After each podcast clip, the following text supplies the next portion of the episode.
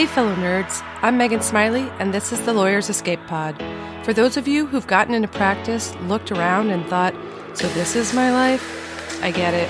You're in deep and you feel stuck. You may have no idea what the next step would be, or maybe you have an idea, but think it's unrealistic. I truly believe that there's a path forward for each of us if we're intentional about finding it. And this podcast will be a great source of advice and inspiration for you to make that leap to a more fulfilling career. Hey guys! So today's guest is Vanessa Kuljis. She's the founder of Bloomrise LLC and is a Gallup certified strengths coach, which you guys probably know by now I am obsessed with. uh, she works with lawyers and other professionals to discover their individual talents, own their unique value proposition, and move towards setting and achieving authentic goals. Vanessa was previously the director of professional development and leadership initiatives at the University of Miami Law School, and before that, she was a big law litigation associate. So, Vanessa and I originally met in a business coaching group that we're both in and just immediately connected over our similar career paths and also sort of our shared approach to finding this really like aligned work. So, I'm so happy to have her on. And one thing she mentions in this episode, which which I really appreciated, was that you know courage isn't the absence of fear. We all have fears around change. That's totally natural and normal, but it's really about finding a way to push through those um, to make a change. Uh, and that's also kind of the purpose of this Gape quiz that I created. It helps you identify which of these fears because there are a few sort of large categories of them that might be particularly holding you back and then gives you a few just baby steps that you can take to start moving past it. So if you haven't already taken it, links in the in the notes. I think it might be a little helpful for you guys. Okay, let's jump into this episode. I really you guys are going to love this one. I think there's a lot to get out of this conversation. So, hope you enjoy. Vanessa, welcome to the podcast. Hi Megan. Thank you for having me. Oh, of course. I'm very happy to have you, and I'm really excited about today's conversation. But we'll start where I always start, which is what took you to law school in the first place? Uh, I think the most honest answer is curiosity. I'd always been told you'd be you'd be a great lawyer, whatever that meant to all the people around me who were not lawyers, right? And, um, and I was always curious about it all through high school and probably before then. And so I, I decided to to go for it after college and went straight through. I was one of those people who started law school at the ripe age of 22. Yeah. And, um, was honestly really curious. I, I always loved writing and speaking and all of the things that you imagine lawyers do. Yeah. And it yeah. curiosity about what it would actually be like. I know. It is always crazy how young we are when we make this kind of like huge decision to go into this professional school. Like, you know, it just it's a big decision for such a someone so young, especially when you go straight. Yes. Yeah. yeah. And I think it was good for me at the time to go straight through because yeah. I, you know, it kept up the momentum and I didn't really I wasn't really able to take time off in between, but um, I tell people all the time now, if you can if you can take time off in between and get some work experience, do it. because Yeah. It's, it's great. Yeah. I mean, I did that and still didn't save me from making mistake of going to law school. But, you know, I I would also advise people to take some time to think about it. But exactly, it's no rush. so, what was your experience of law school? Did you like it? Sort of, was it what you expected? It was a huge challenge. Um, it was not what I expected. It was a whole new world of people that I felt like knew way more than me. Um, yeah. I, you know, I felt capable enough being there, but I didn't know what to expect really. I didn't have many lawyers around me. The only person I had was, he was, I mean, he was great. He was my friend's dad. He was a criminal defense attorney and kind of, you know, showed me some of the ropes um, in yeah. advance. But aside from that, like, it didn't have anyone to ask the messy questions to. So, right, right. Um, so I took it one day at a time. It was like you, I always tell students this, right? Or, or potential law students this. You, you can read all the books, you can ask all the questions, but there's no substitute for actually just getting there and figuring yep. out and kind of honoring what you need through the whole process because it's a process. It is. And it's such a unique little universe, right? Like it's you kind of can't know what your reaction to it is going to be until until you're there. No. No. It's a pressure cooker that uh you know, for better or worse, right? Like teaches you yeah. something about yourself along yeah. the way. It really does. I think it highlights like you know, we all know those like gunners who were in class. And I was like, oh, wow. So that's not that's not me. I'm at the other mm-hmm. end of the spectrum, apparently, you know. But you know, I might have thought I was more of a gunner if I'd looked at my college experience, right? Just it's because you're in sort of, you know, sort of people who are pretty intense by nature, you know, all together in one place. there's a lot of intensity for sure. For sure. Yeah. And being true to yourself is a is a challenge when you feel like, you know, maybe I should be like more like this or more like that. Right, right. So were there like areas of law that you got into where you're like, yeah, I know I want to be in litigation or whatever? Like, how did you sort of navigate what specifically you wanted to do after law school? So I have to think back about this because actually, think one of the first things I was interested in was health law. I just thought it was fascinating, which is actually funny in hindsight now that we're in the middle of a global pandemic. I thought yeah. I still do, um, but I, I, went nowhere near that actually in reality. Um, I kind of I was one of those people that even after internships, I straddled the world between corporate practice and litigation. Mm-hmm. I became a corporate litigator, um, but I found that to be a hard choice, right? Because yeah. I liked the business side of things and learning about different businesses and entrepreneurs and companies and people, um, but I couldn't make a choice that wouldn't allow me to do the stand up work or, or hope mm. stand up work, right? That was right. what got me and what I've always been good at or the, the best at. Yeah, yeah. I ended up making the decision, but it was hard actually for me. I know some people yeah. are black and white, like corporate versus litigation. I was not. I was in the middle. I did both. Like my first year was sort of a rotational system of sorts, and so I did a little of everything. And I entirely thought I wanted to do litigation, sort of for that reason, maybe. But then I was like, oh, I hate research and writing, and I'm not very comfortable. You know, like competition isn't high for me. So, nope. and I, I just, I realized I wasn't prepared to, but it, be- became very clear to me that corporate was a better fit for me than litigation. Mm-hmm. But I had no idea that that was going to happen in law school. No, that's so funny yeah. because I actually love the research and writing. I was an English and psychology major in college. Yeah. And so the research and writing I was always really good at and actually weirdly enjoyed. Um, but I, at the competitive thing, you got me there. That was really what yeah. it was. I had no desire to one up anyone. I just wanted yeah. to have a thoughtful argument and help somebody and that does not it's not conducive to the adversarial system let's just put it that way yeah exactly so what was your sort of overall experience of of working in the firm so my first law firm i summered there twice i was a summer associate first and second year of law school and i actually really liked that experience but it's tough because I, I, don't know that I could have seen myself being a practicing lawyer in that setting for the rest of my career. And clearly I'm not anymore.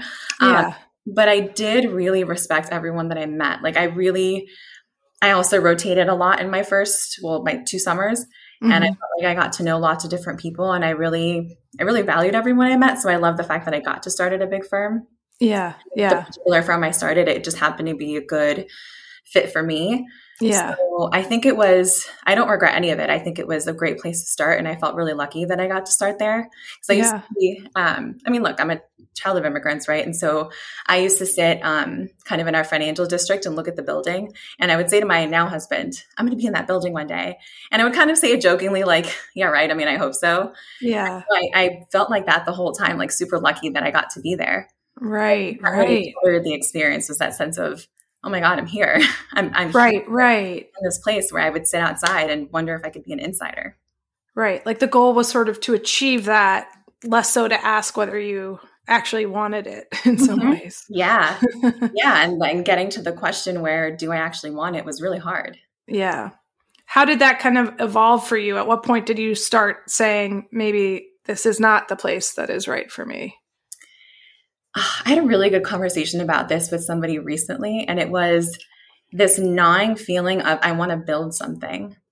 Hmm. That's the best way I can describe it. But I didn't understand how to articulate that then. Yeah, yeah.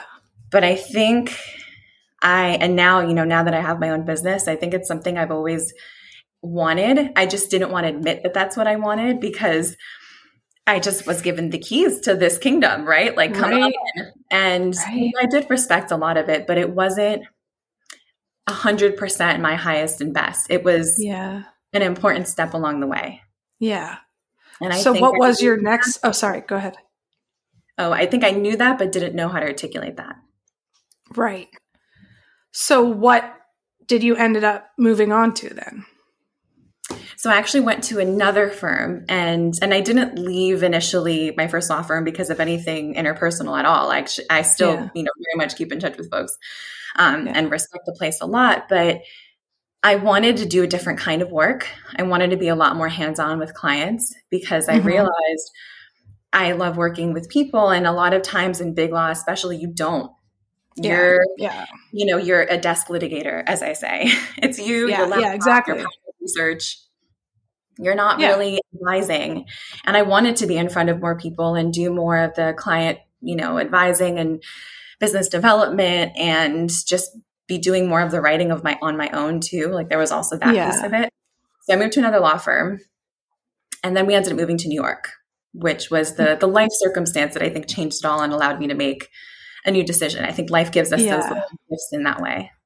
I know. I'm always looking for life to give me those because, like, in some ways, it, it makes it easier, right? Like, you're like, oh, well, mm, situation changed. Like, yeah.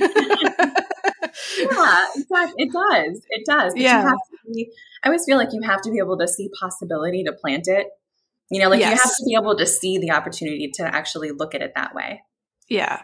And did you feel like in that last position that you had sort of been playing with the ideas of what else you know you would do because it sounds like you know like compared to me it sounds like you liked practice more so how did you start to sort of feel like uh okay like given the opportunity i'm not going to go find another job in a law firm i'm going to like reimagine what i'm doing yeah I, so there, i think there was a couple of things in my experience at the time that started planting seeds. So I got the really cool opportunity at my first law firm to go to London on a secondment. And so I was six oh, months. amazing. I know. I love to this day. London is one of my favorite cities of all time. I did a semester of law school in London. Yeah. Oh, that's right. yeah. yeah. I oh, I have such a like such a soft spot in my heart for that. Yeah. Yeah. Me too. it's it's amazing, and and you know like being at the client for this for six months, like really getting to see the inner workings of a of a large bank, and um and then really being the point person for client service and not even just client service just people. Like people are just people. Right, right. and i wanted to be that point person. And i didn't know what to do with that but i loved you know the fact that it was it was totally different culturally. Um it was really interesting. I was getting to know the inside of a business and i just thought there's something here that i don't think i fully explored. Yeah. And then i doing um my entrepreneurial journey I wouldn't say started early, but the idea of it started early. So I would do these startup competitions. And um, we won one of them once, which was pretty cool. But I would meet all these other entrepreneurs, and I'm like, I totally belong here. This is great. And they yeah. would all call me for advice, which was really interesting. And I ended yeah. up having one as a client later. So I think that was, I just realized I love working with people. It's about the relationship for me. And yeah. I don't know that I get to do that every day. So there's something unexplored. Yeah. That was the seed I think that was planted. Yeah. So you went to New York because of your husband's job, right? Yeah. So he was at the same time, I think, where I don't know, either really ambitious or gluttons for punishment, but he's in the medical field. and he was he got it this great fellowship and I have a ton of friends in New York and and I just thought, you know what, it's good for you. I think it'll be good for me. Um, let's just do it. Let's go in on this. It's a it was a fantastic opportunity for him too. Yeah. So we moved that, you know, one summer and um ended up spending a year in New York. And so what did you do in New York? So I thought, well, I have two options. I either take the take another bar exam, um, which I would have had to wait another. We moved in the summer, so I would have had to wait to February. February, yeah. Or I take this time and see what other options there are in New York City. There's so yeah. many really interesting things. So I um I have to say that moving to New York really opened my eyes in that sense that people are doing such a range of things and I was like that's a job or like that or like I met a lot of lawyers doing things on the side. I, there just was like I, I'm sure this is true everywhere. Maybe I just wasn't tapped into that, but I really found it inspiring to be in New York and seeing oh, yeah. like just how many how broad the world was really in a way it, it's amazing actually yeah. when you get there like you know this conceptually you know it's going to yeah. be this melting pot of amazingness yeah yeah you there and you don't realize really how much there is that you've never even knew you didn't know. Yeah. Yeah. it was amazing. I mean, again, it sparked my curiosity big time. I was really, Yeah. Really It, excited. it also helped that not literally every one of my friends was a lawyer by the time I moved there. Right. as as in in Boston they had been, you know. yeah, a, lot, a lot of mine, and then the circle grew. And Yeah, yeah. interesting. Yeah. So so yeah, so like you were only there for a year though, right? So So I ended up taking almost that almost the full year to explore and try different things because I started I got really busy doing that. So I got uh I got involved in different things. Like one example is net impact because I'm really interested in sustainability mhm. and social social enterprise. And so I got really involved in that, which was really cool. And again, kind of entrepreneurial, but also tying in some other interests. yeah. Um, ended up getting my yoga teacher certification. cool. And something in me was always interested in that. And I just didn't know I was always a gym rat and not so much a yogi. Self Yeah. not a flexible human. And totally changed my life. I don't say that lightly. It really, I get it now. Um, Yeah. changed the way I feel in my body. I feel better now than I did 10 years ago, just physically, which is amazing because of Yeah. practice. So I found something really meaningful that I didn't realize I didn't have when I was in practice. I was out of shape and didn't feel good in my body. Yeah. I love that it's like giving yourself the opportunity to just experiment with things that interest you, that you're feeling drawn towards, Mhm. not for any reason necessarily. Like like maybe it's going to be my job or maybe it's just something that will enrich my life. Yeah. And that was what was missing. Yeah. That's what I feel like legal education misses all the time. And I ended up, you know, long story short, ended up working in legal education. And that's what I ended up, you know, channeling myself into in New York um, towards the end of my time there. Um, but it, it, you know, a lot of the times we kind of get indoctrinated into this very traditional profession. This is the way you should be, is the Yes. message. These are the things you should want. And that's a really exhausting framework, right? And it doesn't really work and it's antiquated and, you know, doesn't, it, it doesn't represent everybody, which is Yeah. hurtful to, to, you know, a lot of people. And so Yeah.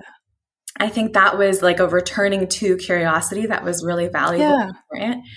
And I was just listening to, you know, I listened to a million podcasts. Yeah. I think I told you about this. Uh, Brene Brown and Yeah. Adam Grant having Yeah. a conversation about approaching life like a scientist. yeah. It's not about Yeah. being certain about anything. It's about having a openness and a curiosity and testing your hypotheses. Yes. So liberating. I know. Right. Because we really aren't taught that in your legal education, right? There's just there's kind of a way and you should execute it. And the mm-hmm. idea that you'd first of all make a bunch of mistakes quote unquote along the way is mm-hmm. horrifying. Just not built into the culture of how you learn mm-hmm. necessarily. Um and and just because of the intensity of it I, I feel like it sort of channels you into being a very one-dimensional person right like just time wise you're you're stressed like mentally you feel like all of your energy is going into this one thing and you forget to do anything outside that experiment Yeah. have fun Yeah, You and know? the irony of it is, you know, and having worked in legal education, I get asked this all the time. You know, like what what what should I major in if I want to go to law school? What should I major in in college? Don't major in anything law related. Go do something Yeah. interesting, whatever piques your interest, whatever is going to make you a better thinker and writer. Go do. yeah yeah And yet, when we get to law school, we maybe forget that that was something that's highly valued. Right, exactly. So you've sort of you've referenced it, but what you ultimately went and did was just like me, ended up at a at a law school. Yeah, that's something and I, I think really resonates Yes. because we Yeah. have a parallel experience. yeah. Um, so I started working for the SEO program, which then stood for uh, Sponsors for Educational Opportunity. And Mhm. they were this pre law internship that I did actually before law school. And I credit the program a lot because I had no idea what I was getting into. Again, had very, Yeah. very limited insight into what it would be like to be a lawyer, had no one in my family who had done it. And, um, and I felt this strong sense of I want to give back because it gave me so much and it's it's a it's a program for diverse law students and um, puts you in a in a corporate internship with a big law firm Mhm. and as a zero L, which is which is really unheard of. Like you don't Yeah. do that. yeah. And there's law school prep and counseling and mentorship and all of that stuff. And Mhm. I just thought I think this might be the right thing. It's people focused. You know, we're working with the next generation of students. Found that I loved working with bright young professionals. Yeah. And that was the beginning of working with students. I ended up staying nice. on with them for a year after I came back to Miami, actually. Oh, wow. Wow. I was remote and online before we all were right? yeah. So, did that really sort of resonate with you? And like, did, were you feeling in that moment that you were like on the right track? I felt like I was getting closer. Yes. Yeah. Um, yeah. Because I was working directly with students. We we were there was a semblance of building something that I was starting mm-hmm. to get closer to also because I worked a little bit with the program design and development. Um, mm-hmm. and I was part of kind of uh, you kind of a jack of all trades when you're when you're in one of those roles. Yeah, was getting a little bit closer to that, and it was more um, authentic and uh, authentic in that way. Yeah, yeah. So, how long were you in that particular role? It was a little over a year, and then I transitioned to working at uh, the University of Miami, and that's that's where I worked in student services for about four and a half years after that. Wow.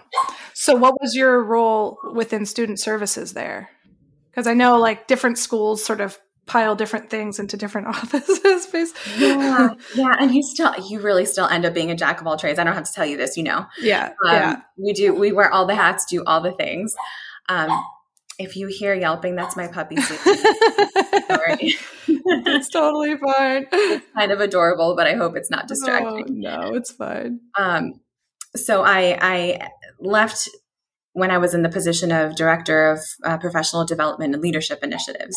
And that yeah. was really my focus was developing our young professionals, creating programs, building programs. Um, right. Um, before that, I came in as a student development director. So okay. we were an independent department um, just focused on supporting students, coaching, and basically doing everything that I didn't really have when I was a law student, which is right a lot. I do think it's been. In, I my experience is that there are sort of programs and supports within law schools that definitely didn't exist when I was in in law school. So you know, kudos to law schools for at least trying to to evolve with with that stuff to some extent, right? I think it's we're moving in the right direction because yeah. it's not a one size fits all, right? We're all different and this is a great thing and we want to honor that and honor what people came to law school wanting to do.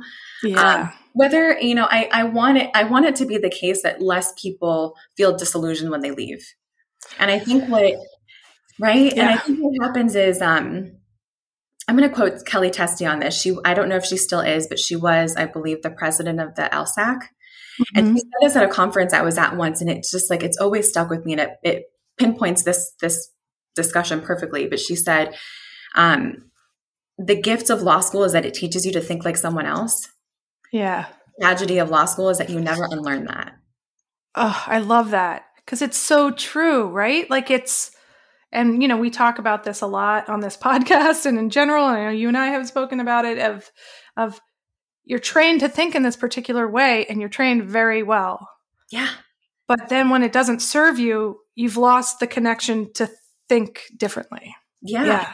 Yeah. yeah. And you're trained to see maybe a particular perspective, but what if yeah. you were trained to see many perspectives and to see your own perspective more clearly? Like, where does yours yeah. get lost in right. Right. There's like, it's not, individuality isn't built into this system. No, no, no, no. it's not. It's out of you, actually. Yes, exactly. Yeah. That's why I always feel like I don't regret going to law school. I don't, I didn't, it was painful because I think all good learning is uncomfortable, but the yeah. unnecessary part of it was the detaching from that curiosity, detaching yeah. from part of me that really genuinely felt like I want you to make, I want this to make me a better writer. I want this to make me a better thinker. I want this to make me a better speaker and advocate. And All that still feels true. Yeah. All the other stuff that we pile on top of that that's unhelpful is what I think we can do away with. Yeah. Yeah. And still have a really high quality education. Yeah. yeah. I mean, of course, it then also plays into the culture of law firms and what's expected of you in that environment. Yeah. Um, I think there's still some work to be done on that front. There's so much work to be done on that front. yeah. Um, so, so tell us now, like, you know, you were there for four years, but this entrepreneurial bug was still kind of percolating for you, yeah? It was always it was always there. Yeah. And I think now I know how to say this. there was always this urge to build something. Yeah. Right. I think I'm an idea. I told I totally identify with that. And it took me mm-hmm. years to kind of all these experiments to be like, what do these things have in common? And it's like, I'm building something. I'm like creating something and putting it into the world. And it's hard. It almost didn't matter what it was. Yeah. Like it did, but like I that was the common thing. So I totally hear you when you say that. Like I get that. Yeah, it's like this or like this this embedded need to create something. And yeah. I've always felt like a creative person, right? As much as I know that you know the creative wound is real but like i've never felt that i've always felt like i was really creative and i was meant to be creating and doing yeah. something original and every time i was told that wasn't acceptable internalizing that is what pained me right right i so deeply internalized it that i didn't realize i that was part of me yeah, yeah but i get it so, how did that play out for you? How did you sort of ultimately decide what it was that you were going to create? I think after a while, I became open enough that it found me. Yeah. I like yeah. to say, right? Because it's like, again, like when these things open up in life, it's not that they weren't always there, it's that you weren't always looking. Yes. And that's really yes. how I feel. So, I started, you know, and a lot of this started in the middle of the pandemic right was i yeah. i started to build programs and i actually was launching programs during the pandemic at the law school and yeah i was really working my tail off and trying really hard to to make this as to make the best of this mm-hmm. and um, i had gotten this certification that i was really excited about in in the gallup clifton strength mm-hmm. Yeah. And it was something I advocated for as as you and I have discussed before. I love this yes. and I'm one of these people that loves to reflect. Um, yes. In particular was really practically effective for me. It was yeah. how I was able to advocate for the title that I wanted, do more of the work that I wanted, actually make that real because I understood how to articulate who I was better. Yeah. And when I started talking more about it and just putting it out there, people outside of the law school would start reaching out. Oh, hey, you're you're you're a Gallup certified Clifton Strengths coach. Can you come and do this for a group of my of my coachees? I'm a coach. I run this program. Can you come and do yeah. that? And I started getting inquiries like that. And I thought, oh, that's so exciting. Of course. Don't we yeah. all need some positive psychology in our lives right about now? i am happy yeah. to do it. And um, I was on another podcast and it's just kind of snowballed. And I just thought, here's something I can build that's really driven by the need, right? And driven right. something I'm excited about. It's a win win. Yeah. yeah. So I started kind of building this on the side and and it started growing and i thought this is so exciting i don't want to miss i don't want to miss the the opportunity to serve in this way yeah yeah what i keep coming back to is like yeah it was something that was a need in me but when i really got that it wasn't about me that's what made me want to do it more yeah like you were just sort of finding that thing that when you did it was like so helpful to other people, right? Which feels like, oh, I'm really doing a thing that matters. Yeah, it made me brave. Yeah. Because yeah. not like if it was just because I wanted to build something, I wouldn't have taken any leaps. Yeah. Yeah. And taking the leap is hard, right? Yeah. yeah. I was how, how do you how do you like get past that like this is an idea? I mean, you had the benefit of having a little bit of traction going mm-hmm. already, but you know, it's still a big leap and still scary.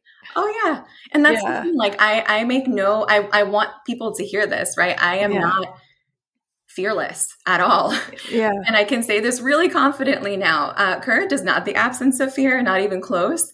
Um, yeah. uh, changing what you're you know your status quo changing how you get paid changing yeah. how you're working all of that stuff is a huge change yeah and change is really uncomfortable and it is not the absence of fear that makes you do it. It's just that there's something that's just a decibel louder than your fear. Yeah. Yeah. I love that.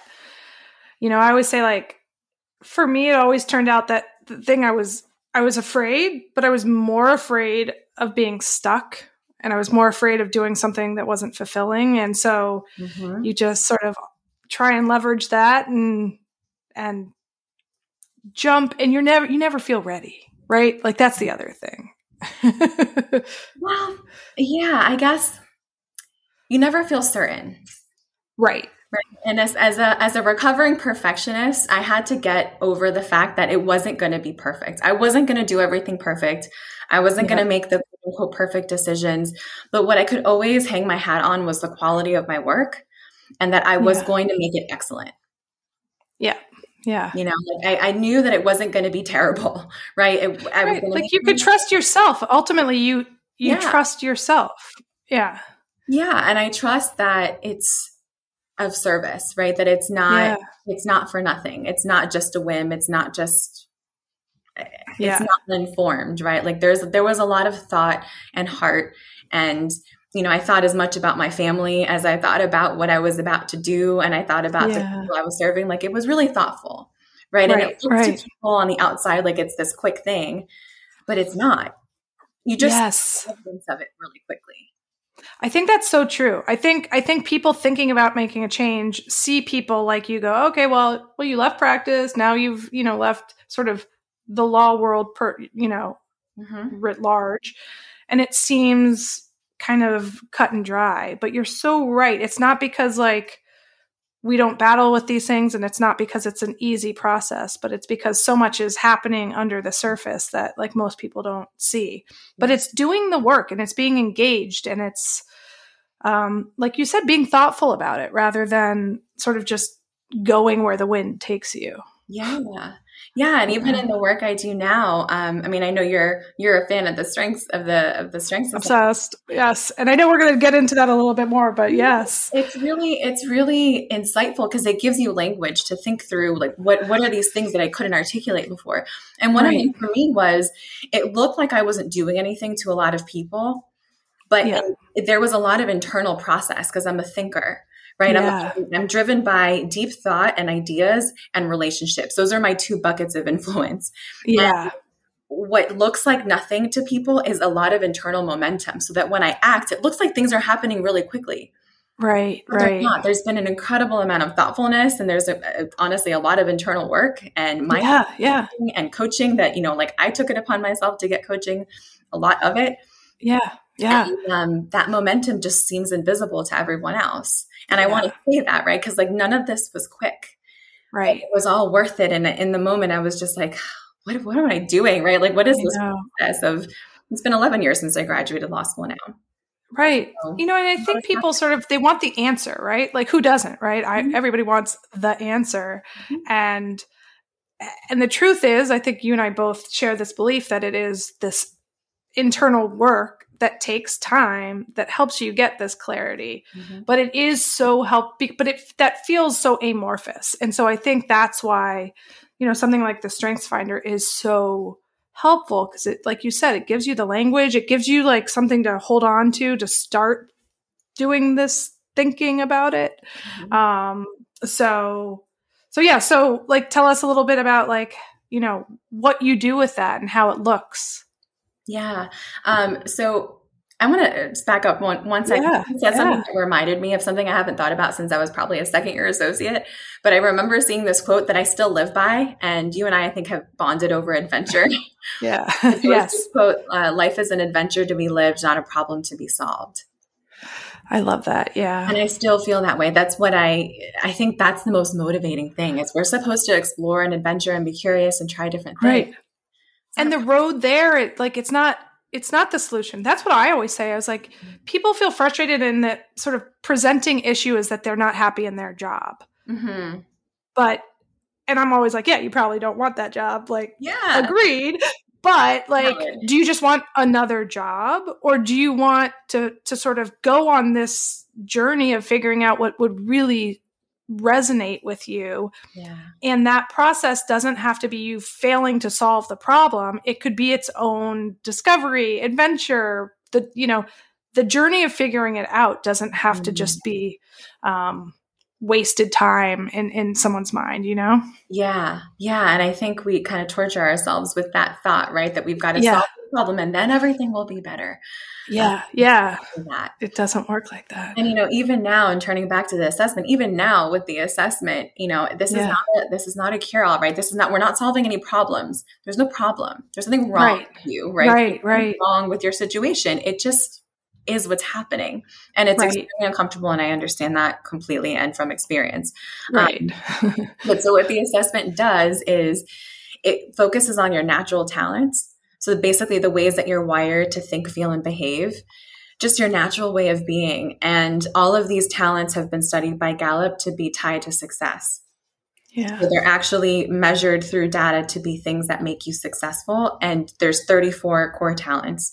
That sounds like a lot, but what happens is a sequence and your your top 10 in order, in order of dominance, tend to be the ones that you rely on the most. Yeah. That are just how you um, express yourself, how you find success. So, for example, um, one of them could be strategic thinking or adaptability. I'm using myself sort of as yeah, yeah, yeah. Um, communication or um, activator. Um, I know Yeah. tenses are different. It drives me crazy too, but just ignore the tenses. They're meaningful. Yeah. you know what I thought about that when I was writing mine out? I was like, wait, is it is it activation or active Activator. Yeah. Nerds our nerd brains are like, ah, it does not compute. This is what Lost Me does to your brain. exactly. It's like don't worry about it. Don't get worry the about idea. that part. It. yeah. And so like how how do people go about sort of leveraging this knowledge once they have it? So I go through it's like a, a three step process when I when I coach clients. So it's the first part is awareness. Have you Yeah. even thought about this part of you in a, in a long time? What does Yeah. it mean? How do you feel about it? I would say your reactions are as important as your results Yeah. because we talked about competition briefly. That's one that's come up a lot, right? Where especially among women, oh, Yeah. I know I'm competitive. I've known that my whole life. Ugh.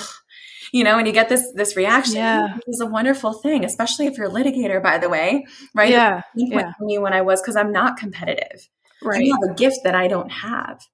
Yeah. Right? And here's why it makes you so incredibly valuable to your clients if if you enjoy being a litigator. Yeah. And on the flip side, if you don't have it, it's okay if your neighbor down the hall seems to love something and you're like, Am I doing it? Am I just like, n- did I not get some memo? Because like I'm not having that reaction to this work. A hundred But maybe there's a real reason why you're not having the same reaction to the same Yeah. work.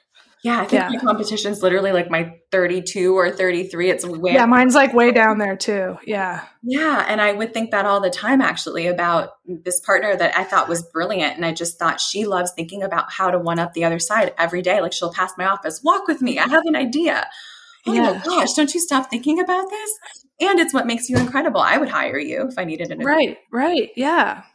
I think it I think it's that idea that like none of these are good or bad, but they can help sort of help you place yourself and understand what it is that you do or don't like about your current position and certainly what you might want to be leaning into like when thinking because I also my experience is that when lawyers are wondering what else they should do, they start with this list of like kind of obvious next lawyer job steps. You know what I Mhm. mean? Like Mhm. oh, should I go in house, which is like a very baby step, or should I go sort of work for the government or do legal recruiting or work at a law school? And it's like, maybe one of these things would be a good fit, but like, are you picking it because it's there and sort of obvious or because you've actually sort of thought through what what work you want to do Yeah. No, I've and I've, I've definitely been there, right? Where you do the whole uh like the skills analysis, like where can I stick these skills somewhere? Okay, but what Yeah. about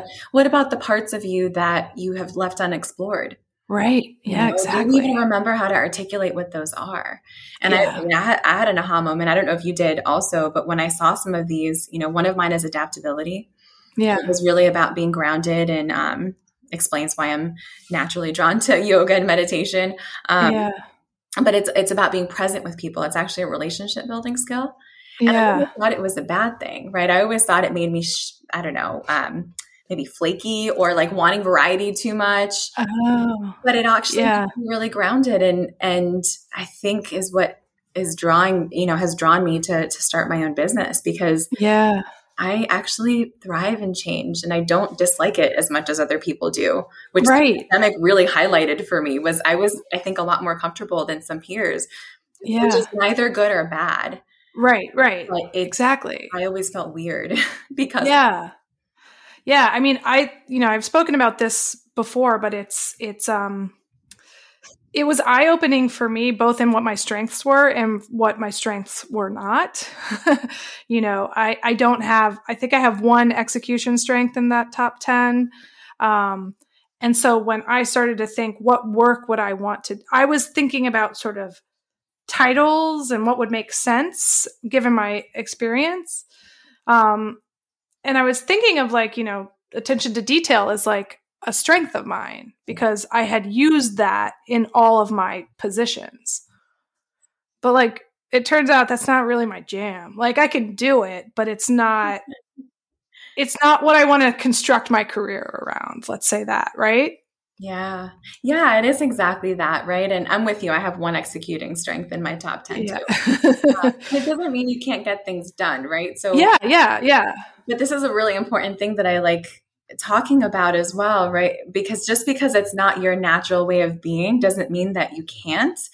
It maybe points to who you want to partner with.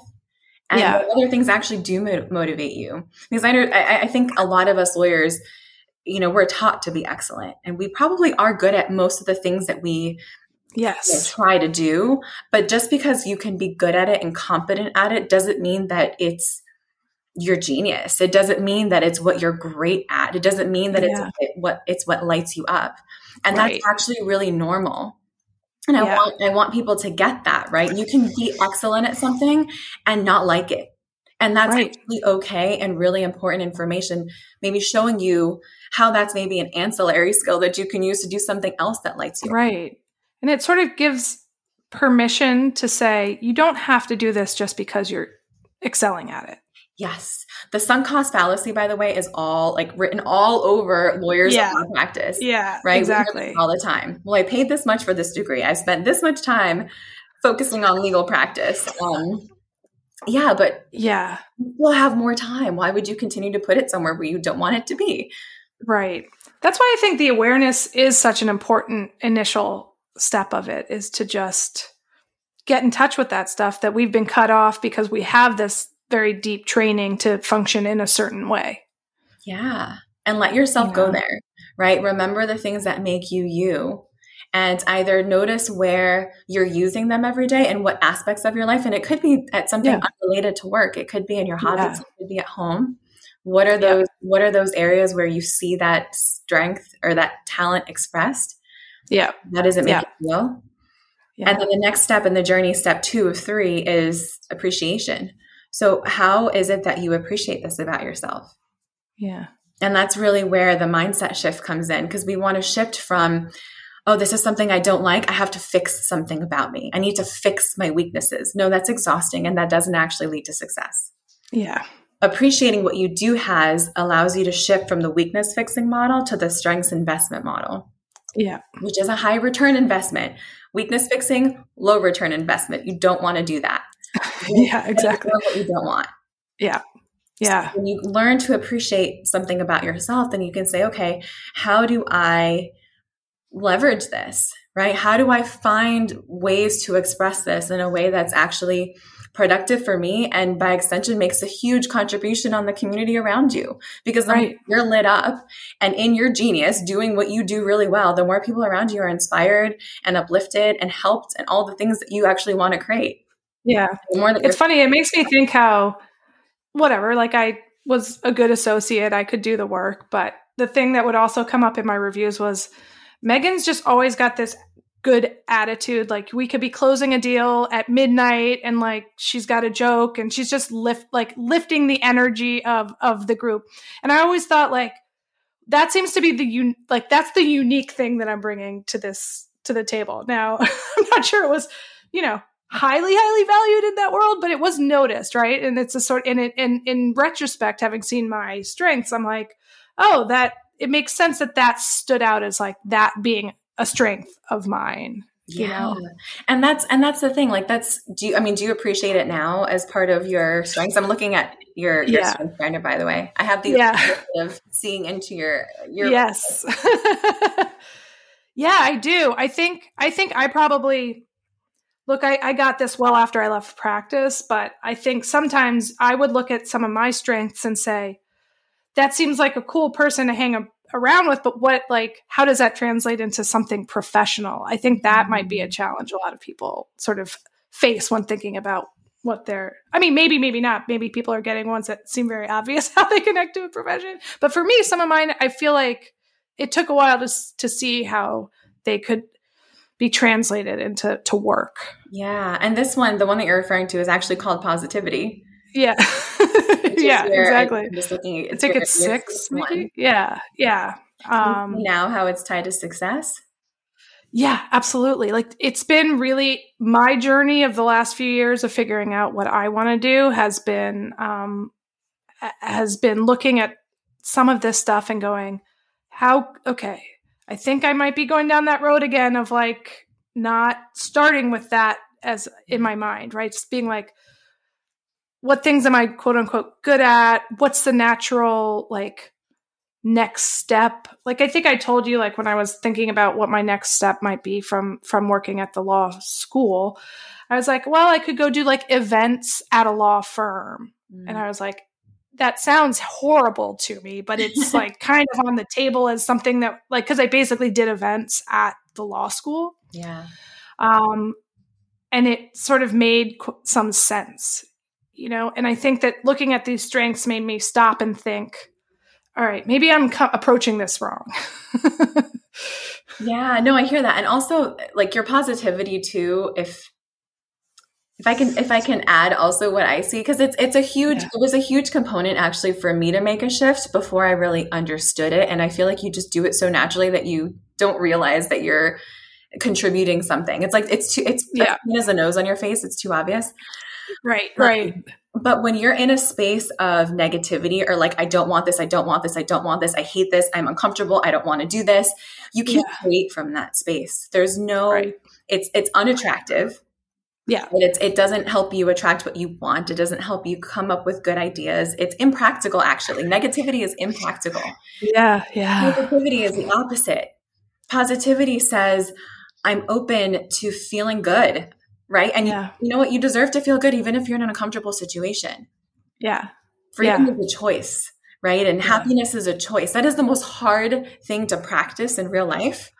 Yeah. But I, and I think I think a lot of people get look, myself included, even with positivity high, high on my list, it's it can be hard to lean into that when you feel so desperately stuck. And also, like we've said, I feel like lawyers have been trained to kind of disregard this kind of like personalized reflection on themselves and their strengths and so you do feel very stuck but but yeah but if you what's the natural like progression of that like then you're if you don't want to be uncomfortable and think through these things then if you want to be really attached to that negative thought mm-hmm. that's where you're going to stay exactly right, right. Yeah. so that i mean you have i think um let me just look again. I think you yeah. have strategic right there also. Yeah. So you and I share strategic. Um, yeah. But like the combination of these strengths, by the way, actually is really meaningful because the way that you express them in what order is your unique blueprint, so to speak. Yeah. Yeah. So your positivity with an openness to seeing the good, an openness to feeling good about things, an openness to creating that good feeling in the other and the people around you paired yeah. with strategic, which actually, by the definition of Clifton Strengths, is really about yeah. practical possibilities. Yeah. In the way where other people see obstacles.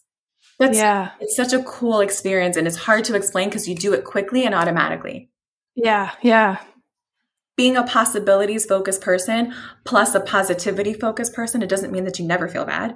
Right. Those things together are actually really tied to success because you are the kind of person who is open to creating that for yourself. Yeah. You yeah. see possibility before you see obstacle. Yeah. And you create Which, the emotional space to actually make something good rather than yeah. something bad. Yeah, and that when you say it like that, I'm like, yes, that has always been a driving force of mine. Like that's why I keep evolving and changing and because you know, it just that feels like natural to me. Yes, yeah. yeah. thinking too hard about yeah. it. And yeah. That's, yeah. that's why this podcast is such a contribution to people because that's the vibe that you're putting out. Yeah. You know, it was funny that when I looked at my top, you know, strengths, I was like, the podcast really leverages a lot of these. oh yeah. Oh yeah. What was your what was your thought? I'm curious. I think you um, to me before, but I'm yeah, just like you know, it's sort of communication is my number one. So that one, I guess, is fairly obvious with a yeah. podcast. Um, futuristic, sort of talking about, you know, envisioning something in the future, something better. Sort of the positivity, I guess, comes into to that as well. Um, I, you know, winning others over just meaning sort of like, hey, this is my philosophy of things, and I want you to like, and then there's includer in there. Come with me, and like, we'll make it better. Like, yeah. let's move forward. yeah, like that kind of, you know, yes, yeah. So you know, it was fu- I, it was funny when I got these. I was like, oh, interesting. Like when you see something that you've just done. Like I just started doing this just as like one of my many many experiments of things that I thought might be entertaining. Mm-hmm. But part of why I have like stayed so invested in it is because I'm like, oh, this really gives me life. Like this seems like it's really leveraging a lot of my natural skills. Yeah. Yeah, yeah, for sure. And you actually have activator too, which is one of the strengths I most envy. I do not have it. Um, but it's the ability to just start, like you said, like I'm just going to try this new thing. Yeah. And yeah. Um, I feel like when I surround myself in my life with activators, it all of a sudden gets more interesting. yeah. But I think that's an interesting point of like, it's okay. Whatever your strengths are, that's good. Mm-hmm. But it's like leveraging those, but then also creating a team of people around you or support system or whatever it is of people that might have the other strengths to help kind of move you forward where it's not natural for you. Yeah. And this is actually maybe an unwitting but perfect segue to, to the yeah. third part of this of the coaching process. Yeah. To recap, one is uh, yeah. awareness, two is appreciation, right? Where you really start internalizing how this is an amazing and unique set of talents that you have. And yeah. the third one is application and what one of the conversations around application and where this is really useful um, when I do this in teams is you're not, and I really want people to hear this, you are not made with any holes or gaps or deficiencies, right? There's nothing yeah. wrong or missing from yeah. you. And what, what you want to do as you're as you're creating your next steps and creating new goals and creating authentic goals is surround yourself with people that are your complements right? We are we're not designed with gaps. We're designed for collaboration. We're yeah. designed for relationship. We're designed for team. And when you yeah. start looking at each other that way, then it becomes a really beautiful give and take. Right? Yeah. Here's what I'm contributing to this project and to this relationship. And here's yep. what you get to give to me. And in allowing, you know, myself to receive that from somebody. Right. It's right. to them and vice versa, right? Like I'm also contributing what I have to offer right right you would you know you would benefit from right there's this and how everyone's functioning at a higher level when they're in their strength and you're in your strength and you're like yeah. superpowering it by doing it together yeah yeah and it's yeah. funny that you say superpowering it because i use the marvel comics all the time i'm, I'm a little bit obsessed i've seen all the movies all okay. the things um, and you know like one of the prime examples is that right you've got all these superheroes who have all these very different literal superpowers and right, right. come together to form this dream team and each one of them brings a unique value yeah and, yeah um, i'll say this for my marvel nerds are you a marvel nerd as well by any chance i am not i'm not sorry to say for for those out there, I'm a nerd of very many colors, but that is just not happened to be one of them. you need both. You need both. Uh, but for those Marvel nerds out there, you'll get the reference. Yeah. But one of the quintessential scenes in one of the movies is when the bear with me. There's this alien yes. from space who's coming to, you know, destroy New York City.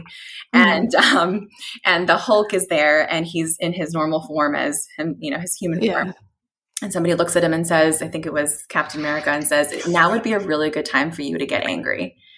And he goes, yeah. That's my secret. I'm always angry. And he turns into the Hulk and takes down the monster, of course. Yeah. Yeah. But that's the hallmark of a really good, uh, well functioning partnership, right? Where not only yeah. you distributing or distributing um, using your strengths but you're also calling out other people's talents okay yeah now would be a good time for you to do your thing i, yeah. see, I see you and i and i i yeah. want you to, to leverage that yeah i mean it this is what i love about thinking through this stuff is i think you know maybe this is my positivity again i'm like you guys just think of the possibilities of having this tool in your tool belt right mm-hmm. like because I think so many people, when I talk to people through this podcast and sort of, it's, they know they're not where they want to be, mm-hmm. but it's how do I get, how do I even start this process? And so I think it's really helpful to sort of, you know, collect these tools to utilize to sort of take these steps forward so you don't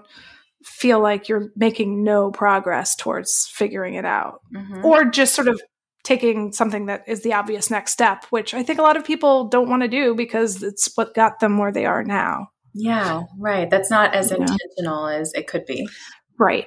And so i think people maybe know that they want to be intentional but they don't quite know how to be. So i think that's why you know strengths finder and other things as well are so useful in, in this sort of journey. Yeah. And, and I would say the most useful part of it is, at least for me, and this was my personal story with it, was um, it allowed me to articulate who I was much better. Yeah. Yeah. Right? This is what I actually do bring, right? Not this is what I don't like, which we're, we all right. really good at when we're not excited about what's happening. Right, right. saying this is what I do bring to the table and here's what I need. Right. So right. like I know one of one of my strengths is intellection, which is deep thought, which is. I think I like writing, which is why what I need to ask for is space, space to create, space to think, right? And not being bombarded with reactivity, right? Some people are really right. good at that, right? Against yeah. this is what happen all the time, right? Where there are crises and things that come up and yeah. important and need to be handled by everyone, right? We all wear the hats. Right but that wasn't that wasn't my zone of genius right this is right what I, right what i what you want me someone like me for right right, right. all the time right what you want yeah. someone like me for is you know thinking about ideas and building programs so what i need from you is time to create right and right ultimately decided was you know what one thing i can never buy more of is time yeah and so yeah. i'm going to give myself what i need in terms of i'm now going to take this time and create something of value yeah. Yeah. Well, I have loved this conversation. You know that like I'm obsessed and I can talk about you and I literally talk for hours. yeah, we pretty much just recorded a normal conversation that Vanessa and I would, would have. but so Vanessa, let us know where people can find you and how people can work with you. Yeah, so you can find me on LinkedIn. You just look me up by my name, first and last name, Vanessa Kuljis. Um, you can also find my company on LinkedIn, uh, Bloomrise Co. And then uh, my website is bloomriseco.com. So that's uh, B L O O M R I S E co.com. I'm sure you'll put this in the show notes and all of that. Yes, I'll, I'll um, put the link in the show notes, guys. Yeah, you can reach out to me via my website over email and um, book a discovery call and I'd love to chat with you. Um, and I am working both with individuals and teams and law firms. And so if you want to bring this to your organization, I would be more than more than excited to come in and work with your team. Um, or if it's something that you want to take on an individual, really personalized journey, I'm really excited about doing that with each person and individualizing this experience. So I'd be yeah. thrilled to hear from you. That's awesome. Well, thank you again, Vanessa, for taking the time to sit down. This has been really fun, interesting, and I know it will be helpful to everyone as well. Thank you so much for having me. You're doing amazing work, and I'm thrilled to be on this awesome podcast. Oh, thanks, Vanessa.